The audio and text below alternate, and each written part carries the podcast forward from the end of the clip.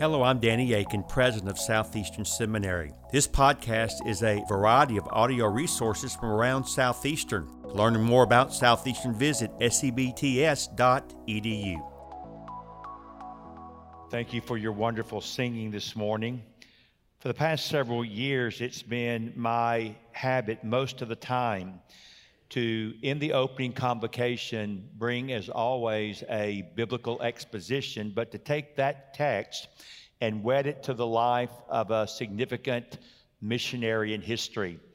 Uh, this particular morning, I come with both joy and some sense of weightiness. Uh, I doubt I prepared uh, more for a message than this one. I'm sure I spent well over 100 hours in preparation because I just became fascinated with the subject that will be our illustration throughout our text this morning. And so I want you to take your Bible and join me in 1 Corinthians chapter 7, beginning with verse 17 and studying down through verse 24. And the subject of our message this morning is Find Your Contentment in Christ, the life and missionary ministry of Betsy Stockton the first single woman to go to the nations. 1 Corinthians chapter 7, beginning with verse 17. Only let each person lead the life that the Lord has assigned to him and to which God has called him. This is my rule in all the churches. Was anyone at the time of his call already circumcised? Let him not seek to remove the marks of circumcision. Was anyone at the time of his call uncircumcised? Let him not uh, seek circumcision. For neither circumcision counts for anything, nor uncircumcision, but keeping the commandments of God. Each one should remain in the condition, the calling to which he was called. Were you a slave when called? Do not be concerned about it, but if you can gain your freedom, avail yourself of the opportunity. For he who is called in the Lord as a slave is a freeman of the Lord. Likewise, he who was free when called is a slave of Christ. You are bought with a price. Do not become slaves of men. So, brothers, in whatever condition each was called, let him remain with God. If we were to use a baseball metaphor this morning, we would say that Betsy Stockton, who was born in 1798, and died in 1865, began life with three strikes and a broken bat. She was a woman. She was black. She was born a slave. She had no idea who her father was, and she was taken away from her mother at a very tender age. Oh, what a life her heavenly father had planned for his precious daughter. She would be converted to Christ in 1816, about the age of 18, freed by her owner, Ashbel Green, and she would leave America for the mission field in 1822 as the first single woman to ever go to the nations. And that's just the beginning of the remarkable life that God had for this precious daughter of His. You know, we should all be reminded on a regular basis what a difference a relationship with Jesus Christ makes, how our life actually gains renewed and different and new purpose and direction. Furthermore, as Paul makes very clear in this passage and in other places in the New Testament, we should not allow ourselves to become anxious about anything. Our Lord enables us to be content in whatever circumstances we may find ourselves. In fact, in this particular section of Scripture, 1 Corinthians chapter 7, Paul says to the church at Corinth, Don't worry whether you're married, single, divorced, widowed. Don't concern yourself about ethnic or social distinctions and status, but rather find contentment in your identity in Christ and your station in life, whatever it is. After all, it is the Lord who placed you where you are. Now, as we walk through verses 17 through 24, you see that one particular word dominates our text, and that is the word call. The word occurs eight times in our English text, nine times in the Greek text. It is properly translated, I believe, as situation or condition, as the ESV renders it in verse 20. And Paul will use the word primarily, but not exclusively, to speak of our salvation and our identity in Christ. But He will also use it to speak of our vocation, our condition, our situation in life.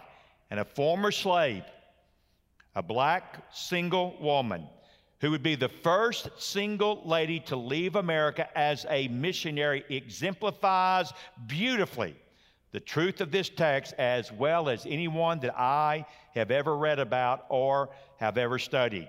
You see, Betsy Stockton understood as we must understand that both of our callings, calling to salvation, calling to vocation, has been sovereignly determined by our Lord, and all of us can rest in that. Three overarching uh, considerations then for us this morning. Number one, be content in your assignment from the Lord. That is verse 17. Paul is going to address some basic principles that should undergird our thinking in life. And the bottom line is this God knows where you are. And God has placed you where you are, where you are. And Paul makes this clear by laying down a very simple principle from the Lord, a common practice, what he calls his rule or command in all of the churches. And what is it? Verse 17. Let each person, every one of us, lead or live the life that the Lord has assigned to him and to which God has called him. Paul's point is simply this God has an individual plan for every one of his children. So trust in this. Rest in this. Be at peace in this. When God called you to salvation, He already had a course mapped out for your life growing out of our call to salvation, the Lord has a definite calling for life that is sovereignly determined by Him. And as Paul says, this is not a word for just some of you, this is a word for all of us, as he says, This is my rule in all the churches. Now, we need to understand something very clearly this morning. Service to God can take a variety of relationships and vocations within His moral will. Uh, God's calling is unique to my life, and God's calling is unique to your life as well. It is, though, something that you should not fret about. It is not something you should worry about. Yes, over time, uh, that particular assignment may adjust or change, but Paul would say, wherever you are right now, rest and be content in what God has for you. John Piper says it like this make obedience a big deal. Make the whole aim of your life to obey the moral will of God. You can have fulfillment in Christ, whatever your job is. Betsy Stockton exemplifies this beautifully. She was born into the world of American chattel slavery, and by all accounts, she was a festy young lady. Ashbel Green, a Presbyterian minister who would become president of Princeton University, and for a time, Betsy's owner said of her, Betsy gave no evidence of piety or any permanent seriousness till she was nearer 20 years old. On the contrary, she was at least until the age of 13 or 14 wild and thoughtless, if not vicious. However, Betsy Stockton's conversion at about the age of 18 or 20, we can't be certain there, resulted in a radical change that immediately planted in her heart a desire for, in her day, what was unthinkable and virtually impossible for a person of her station the desire to be an international missionary. Eileen Moffett, who was a missionary in Korea from 1956 to 1981, writes of Betsy, quote, her maturing Christian faith gradually gave form in her mind a sense of the duty that Christians bear toward the lost of the world, the conviction that salvation is found only in Christ. Betsy believed with all her heart that it is the sacred duty of Christians to offer themselves in humble obedience to God's call to carry out his plan of salvation through Jesus Christ for the world. I think it also worth noting that some of her friends actually opposed her plan, and yet, in spite of their opposition, she continued to read and study and hope and pray that God might allow her to be a missionary. I would ask you this morning what do you dream about? What do you hope for? As you consider the future that God has for you, what are the dreams that you would pray He might bring to fruition? Yes, we should be contentment in our assignment from the Lord. But number two, be content in your conditions in the Lord.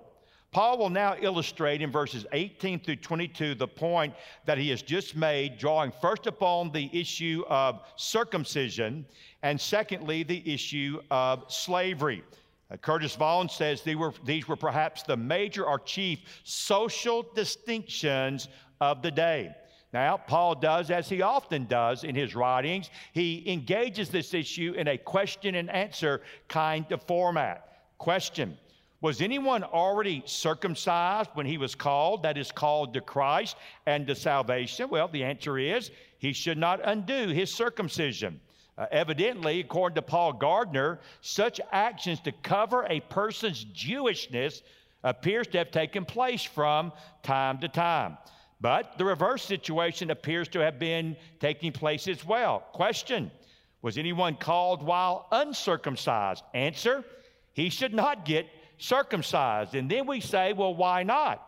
And verse 19 provides the answer circumcision does not matter, and uncircumcision does not matter. So, what matters? He says here in chapter uh, 7, verse 19, keeping God's commands. That is what matters. Now, Paul would add a very helpful commentary on this in Galatians chapter 6 and verse 15, where there the Bible says, For both circumcision and uncircumcision mean nothing. What matters instead is a new creation. So, Paul's argument is simply this being in Christ changes everything. Outward ethnic and social distinctions no longer matter as they once did. It's not that they are unimportant, but they no longer have a priority. They no longer dominate your thinking. Well, in verse 20, and for a second time, Paul will reiterate the main point of the passage. Let each one of you then remain in the situation, literally in the calling in which he is called. Again, Paul would say, God has uniquely and specifically called you to this situation or condition. It is not accidental. It is not by fate. It's not like God was up there in heaven not paying attention and looks down one day and says, Oh, goodness gracious, I never realized that he was doing that or she was over there. No, life doesn't work like that at all. God is always imminently and personally engaged with your life, no matter where you are, no matter what you are doing. Now, Paul will reaffirm this cardinal principle a second time as he makes an application to the issue of slavery. Let me be clear slavery is a horrible evil, whatever time or form it is practiced. In the Greco Roman world, it was both widespread and common. But unlike the transatlantic slave trade commerce that will always be a stain on America's history and past, slavery in the ancient world was not race based. Further, its manifestations and practices were extremely diverse. My good friend at Southern Seminary, Tom Schreiner, is very helpful here. He writes One could be born a slave sell oneself into slavery to pay debts, be sold into slavery, or become a slave by being captured in war. Many slaves lived miserably, particularly those that served in the mines. But other slaves served as doctors, teachers, managers, musicians, artisans, barbers, cooks, or shopkeepers, and they could even own other slaves. In some instances, slaves were better educated than their masters. Slaves in the Greco Roman world were under the control of their master, though, and they had no independent existence. Indeed, they had no legal rights, and they could suffer brutal mistreatment at the hands of their owners. Masters could beat them, brand them, and abuse them physically and sexually. Children born in slavery belonged to masters rather than to the parents who gave them birth. And Seneca's observation exposes the evil of slavery. Quote, you may take a slave in chains and at your pleasure expose him to every test of endurance. But too great violence in the striker has often dislocated a joint or left a sinew fastened in the very teeth it has broken. Anger has left many a man crippled, many disabled, even when it found its victim submissive. I think it's also important to note that the slavery of pre Civil War America most readily corresponds to what we read about in Exodus chapter 21, verse 16, and 1 Timothy chapter 1, verse 10, where the phrase slave trader or man stealers is used. And again, the Bible resoundingly condemns that activity. So Paul returns to his Q&A format in verse 21. Question: were you called while a slave? Answer Don't let it concern you. In other words, don't allow this to control or even consume you. Christ is now your all consuming passion. He's everything. And how Christ sees you is ultimately what matters. However, he adds a very helpful qualification in verse 1 but if you can become free, by all means, take the opportunity. In other words, the admonition to pursue freedom, if the possibility presents itself, is there. And furthermore, it finds, I believe, at least indirect support in the book of Philemon. And again, Tom Schreiner points out that there's Old Testament warrant for this well, looking at Exodus chapter 21, verses 2 through 11, and Nehemiah chapter 5, verse 5. And so in verse 22, Paul drives home his argument with a foundational theological truth for he who is called by the Lord as a slave is the Lord's free man. Likewise, he who is called as a free man is Christ's slave. Now, later in chapter 9, verses 19 through 23, Paul applied this principle to the work of evangelism. But here the point is I am free from sin, but I am a slave to Christ in my spiritual status before God. And once more, I would point out we see this truth lived out magnificently in the life of Betsy Stockton. As I noted earlier, Betsy Stockton was born into slavery to a man named Robert Stockton of Princeton. She would be given to Stockton's daughter, Elizabeth, and her husband, Ashbel Green. But this was providential. Here, this brilliant little girl learned to read and encouraged by the Green family. Furthermore, Ashbel Green was an abolitionist who gave Betsy her freedom when she was 20 years old. And when Betsy applied to be a missionary, he was one to write two stellar letters commending her to foreign missionary work. Now, he does note that in his diaries, he says, and I quote, by me and my wife, she was never intended to be held as a slave. And so, though he received her as a little girl over the years, I believe he promised her that he would set her free, and he did so when she was an older teen or at the age of 20. And as I noted earlier, her conversion brought about a radical, radical transformation in her life. And indeed, Ashbel Green, in his letter of uh, commendation, provides the best summation for us from the historical records. I quote, Betsy is now about 25 years of age, has never been married. Her health, till sometime after she returned to live with me in 1816, was remarkably firm and vigorous. Since that, it has been several times interrupted and is habitually delicate, but I think is improving. I have paid her full wages as a hired girl for two or three years past. Her service have, services have been so valuable that I shall regret to lose them. But she has been for a good while exceedingly desirous to go on a mission, and I am willing that she should. I think her in many respects well qualified for this. I hope she is fervently pious.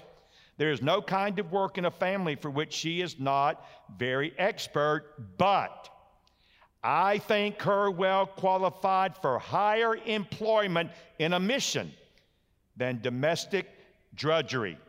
She reads extremely well. Let me interject, by the way. Betsy Stockton never had one single day of formal education. She was completely self taught herself. And he says of her, she reads extremely well. Few of her age and sex have read more books on religion than she, or can give a better account of them. She has no small share of miscellaneous reading and has a real taste for literature. She understands geography and English grammar pretty well. Some of you would do well to learn from her, by the way. She composes her English in a manner that is very uncommon for one of her standing in society, a, a, a, former slave who is black and a woman. She is tolerably skilled in arithmetic. She has made all these attainments by improving her time and privilege in my family. And then you would read this as almost a passing statement, but it's not. Because now, as a free woman, she can choose the name she wants. And she says, and he writes, she calls herself Betsy Stockton.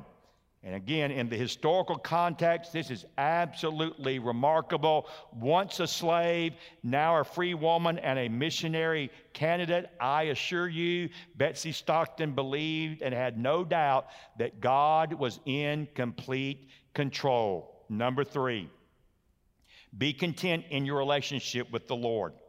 Paul builds on his argument in these verses, and he does so, first of all, by going back and citing uh, chapter 6 and verse 20, where Paul says, Do you not know that your body is the temple of the Holy Spirit, whom you have from God? You are not your own, you are bought at a price. Therefore, glorify God in your body. Well, there, Paul talks about the fact that the atoning work of Christ sets us free from sexual immorality as we become the temple of the Holy Spirit. But here he says we are now set free from both slavery to sin and also earthly distinctions as we become slaves of Christ. In fact, as I was going over this one more time this morning, I wrote in the margin of my Bible, all of us are slaves to something.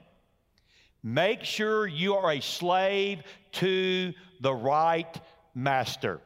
And that is basically what Paul is saying here because in verse 23, he fires a directive do not become slaves of people. In other words, your social status according to human standards means nothing. The opinions of others means nothing. You're a new creation in Christ. Do not be enslaved on the one hand to shame as a slave or be enslaved on the other hand to pride as a free person. Don't be enslaved to the opinions of men. Christ is Lord, and what He says is what counts. Find your value, find your worth, find your identity in Jesus. And so, for the third time, verse 17, 20, and now verse 24, Paul inserts the key that unlocks his argument, brothers and sisters. Each person is to remain with God in the situation or the condition in which he was called. Warren Wiersbe, the uh, wonderful author of the Be series commentaries, and for many years the pastor of the Moody Church in Chicago, says it very well here. We are prone to think that a change in circumstances is always the answer to a problem. But the problem is usually within us and not around us. The heart of every problem is the problem in the heart. And I would then draw upon Paul's wonderful words in Philippians chapter 4, verses 11 through 13. I don't say this out of need, for I've learned to be content in whatever circumstances I find myself. I know both how to make do with little, and I know how to make do with a lot. In any and all circumstances, I have learned the secret of being content, whether well fed or hungry, whether in abundance or in need. I'm able to do all things through him who strengthens me.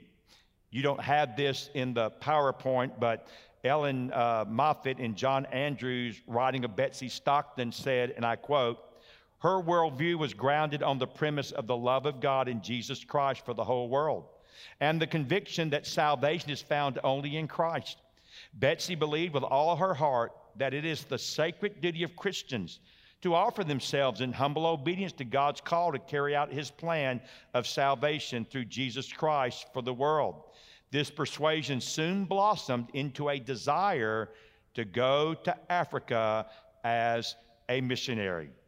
Betsy Stockton did receive a stellar recommendation as she applied for foreign missions from Ashbel Green, but also another friend by the name of Michael Osborne. And this is what Michael Osborne wrote about Betsy Stockton. I love it.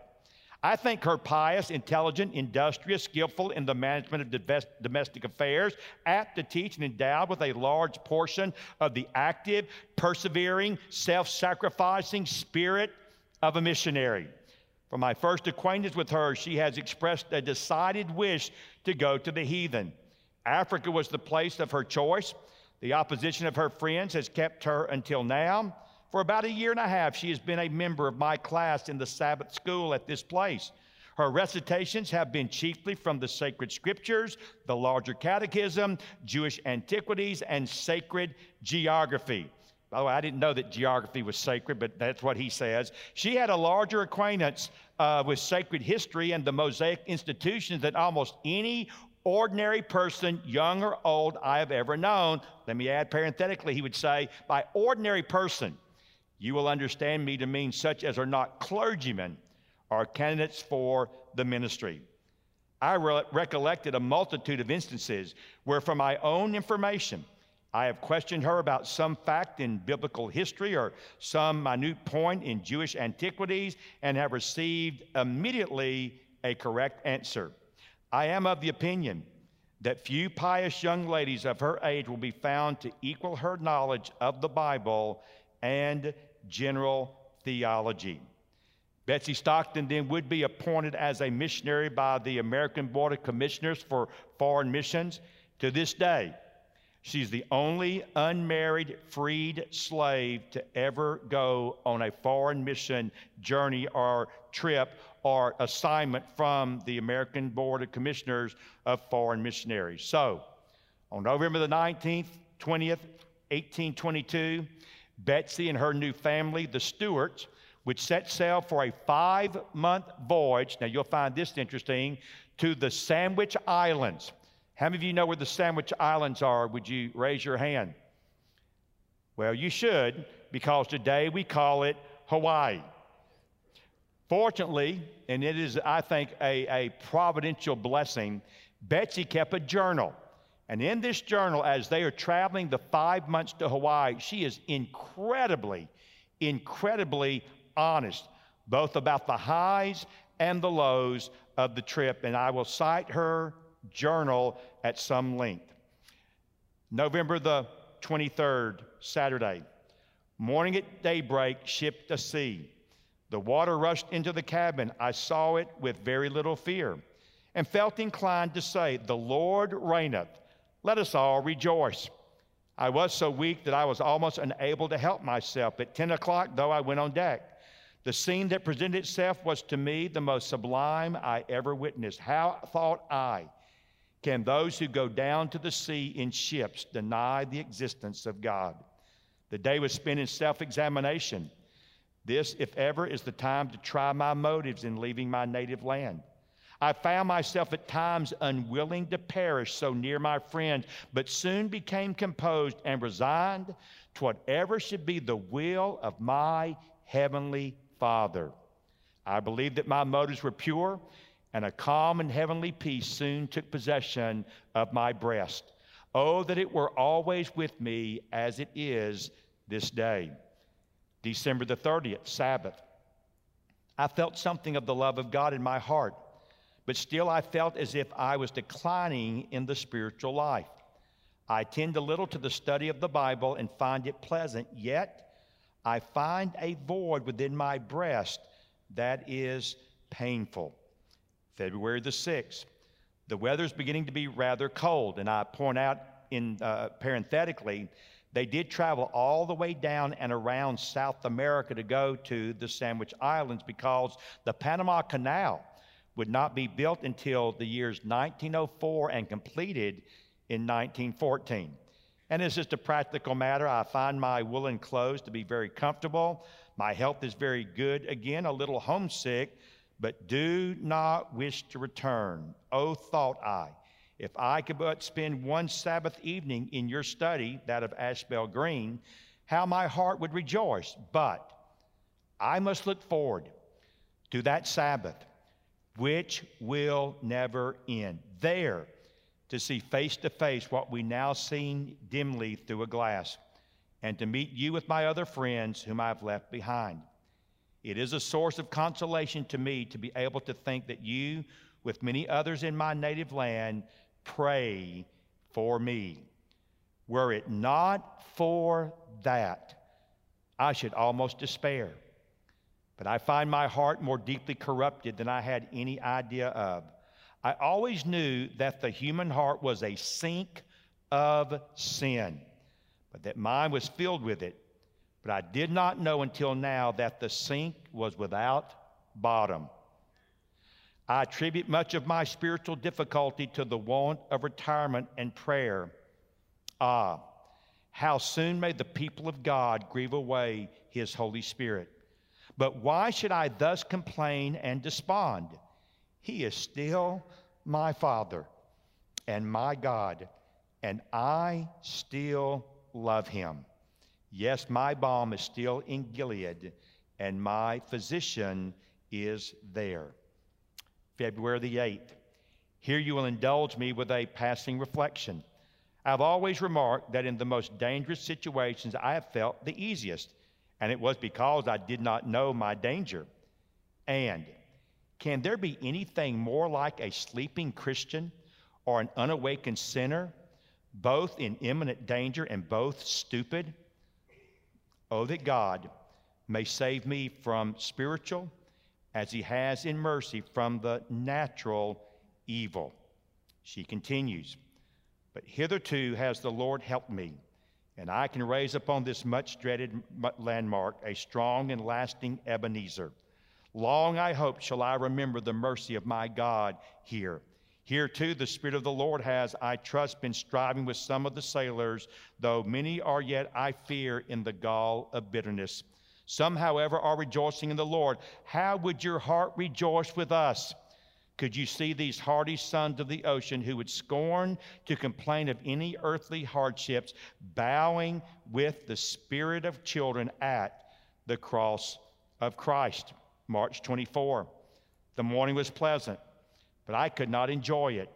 I was wretched. I could not enjoy my friends because I could not enjoy my God. March the 29th.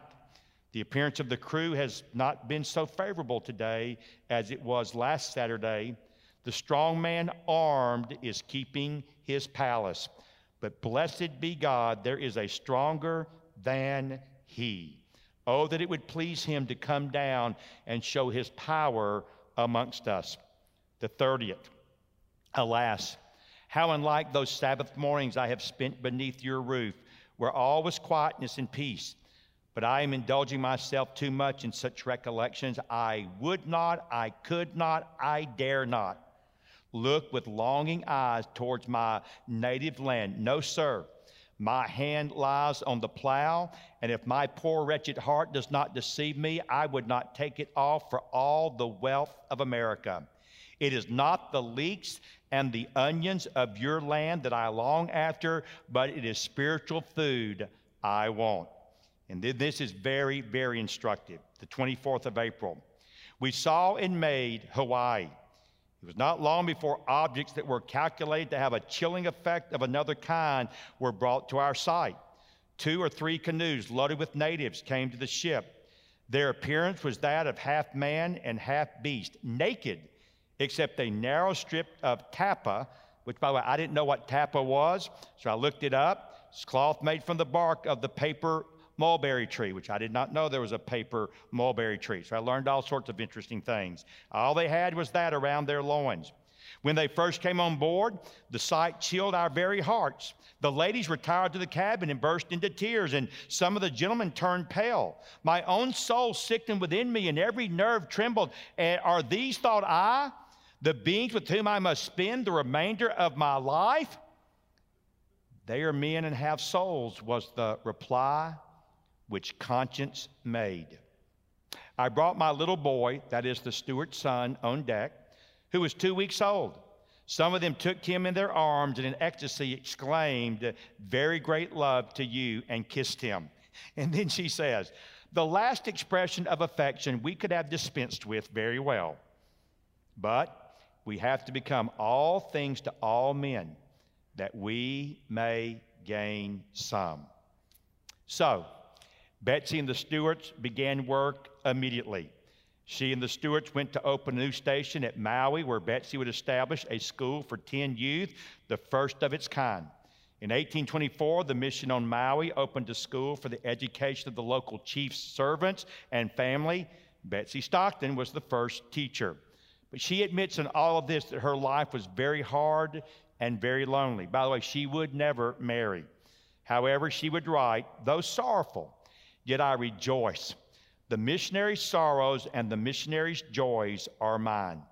The missionary's grave and perhaps the missionary's heaven will also be mine. And though you don't have this, I need to add the American Board of Commissioners for Foreign Missions would give virtually no attention to Betsy Stockton's presence on the mission field. When she came back, a big deal was made about the Stewart family. Not a word was spoken or written about her. And yet, I believe with all of my heart, though those on earth paid little attention to her, those in heaven paid a lot of attention to her. By the way, that school that she founded in Maui would take off, and Black History uh, periodical notes that by 1826, 8,000 Hawaiians had received education, most of them, if not all of them, in the gospel because of the missionary ministry of Betsy Stockton. Let me bring my study and our message to a close. Betsy Stockton would return to America in 1826 with the Stewart family, and they were her family now. The poor health of the wife and mother, Harriet, necessitated this return, but she would not cease her missionary work. It would just go in a new direction. Some quick highlights 1828 to 1830. Betsy is hired by the Committee for the Establishment of a Colored Infant School in the city, the city of Philadelphia. She would serve as the principal and head teacher. It was the first of its kind. July 30th, 1829, Betsy would again leave America for mission work in Grape Island, Ontario, Canada. She would teach and help set up the structure of a mission school. She would instruct the native Indian children. Gregory Nobles writes of her work, I quote, within two months, the fruit of Stockton's works were apparent. She came for the purpose of setting up an infant school, which has succeeded admirably, and other teachers across the region would build on her success well into the 1830s. September the 6th, 1830, Harriet Stewart dies. Betsy takes over the personal and direct care of the Stewart's three children and takes them to Princeton. Charles Stewart, who was that little boy that was kissed by the natives in Hawaii, became her favorite and he doted on her. He would graduate with highest honors the, as the head of his class in the military academy at West Point, and he would go on to a distinguished career as a brigadier general. He was indeed like a son to Betsy, and she was like a mother to him. 1835 to 1865, Betsy will live in Princeton for the remainder of her life. Here, she opened and served as principal at a public or common school for black children, and she served with great distinction there for many years. She led in the formation of the First Presbyterian Church of Color of Princeton, later renamed Witherspoon St. Church. She helped found a Sabbath school connected to the Church for Children, and she taught there faithfully for 25 to 30 years. She persuaded a student at the seminary in Princeton, Lewis Mudge, to open a night school for young black men and women who were employed during the day. Eileen Moffett summarizes well her impact on the community. Aunt Betsy, as she was called by her friends, grew to be one of Prince's most admired and beloved figures, though unassuming and gentle in spirit. She had a, st- a quiet, steady Christian influence. And you, my faculty, will love this. 1865, uh, October 24, Betsy Stockton dies. Just a few months after the end of the Civil War and the assassination of Abraham Lincoln. Her funeral was conducted by the president of Princeton, John Maclean, and the great Princeton theologian Charles Hodge also spoke. Her obituary reads that her death was a public loss to the community in which she lived, and she would eventually be taken from Princeton to Cooperstown. Why? Because that's where the Stewart family was buried, and right along the Stewarts, Betsy Stockton would be buried in Lakewood Cemetery in Cooperstown, New York. This is what her headstone says. The grave of Betsy Stockton, a native of Princeton, New Jersey, where she died October 24, 1865, aged 67 years. Of African blood and born in slavery, she became fitted by education and divine grace for a life of great usefulness. For many years was a valued missionary at the Sandwich Islands in the family of Reverend C.S. Stewart, and afterward till her death a popular and able principal of public schools in Philadelphia and Princeton, honored and beloved by a large circle of Christian friends. It has been well said that Betsy Stockton's life was a life of first. First single woman to go to the nations, first single black person to go to the nations, first missionary to start a school for the common people of the Sandwich Islands, the first person to start and run a school for infant black children in Philadelphia, the first teacher in the only school for black children in Princeton. Her biographer, Gregory Nobles, is right in commenting upon her life. A life of great usefulness, a most remarkable understatement. And indeed, it was a life of great usefulness it was a life planned out by God. It was the life that God planned for his servant, Betsy Stockton. I have no doubt, in spite of the ups and downs and the travails that she endured, she was quite content in what her heavenly Father had prepared for her. My question for me and for all of us this morning is this Are you content in whatever it is that He has for you? Let's pray together. Heavenly Father, I thank you for this passage. Remind us that we should find our contentment in Christ no matter where we find ourselves, no matter what circumstances we are placed under. And Lord, I want to thank you that you give us marvelous examples of people that find contentment in your will, like Betsy Stockton. Lord, what an inspiration she has been to me. Uh, so much against her, and yet she did not allow those things to keep her from her dream to be a missionary for King Jesus. And then, Lord, as her life took a turn that brought her back to America, she continued to live out the life of a missionary wherever she was and whatever she was doing. Lord, she is a hero to me. And I pray, Lord, that we would recognize the value of studying lives like hers, that we might learn to be content in you, but also that we might dream great, big dreams for a God who indeed is capable of doing far beyond what we could ever hope or imagine. May you do that, yes, for our good, but ultimately for your glory. And we ask and we pray this in your name, Lord Jesus. Amen. Thank you for listening to this podcast. Consider giving to Southeastern Seminary online or visiting us for a preview day. For information on how to give or sign up for a preview day, visit sebts.edu.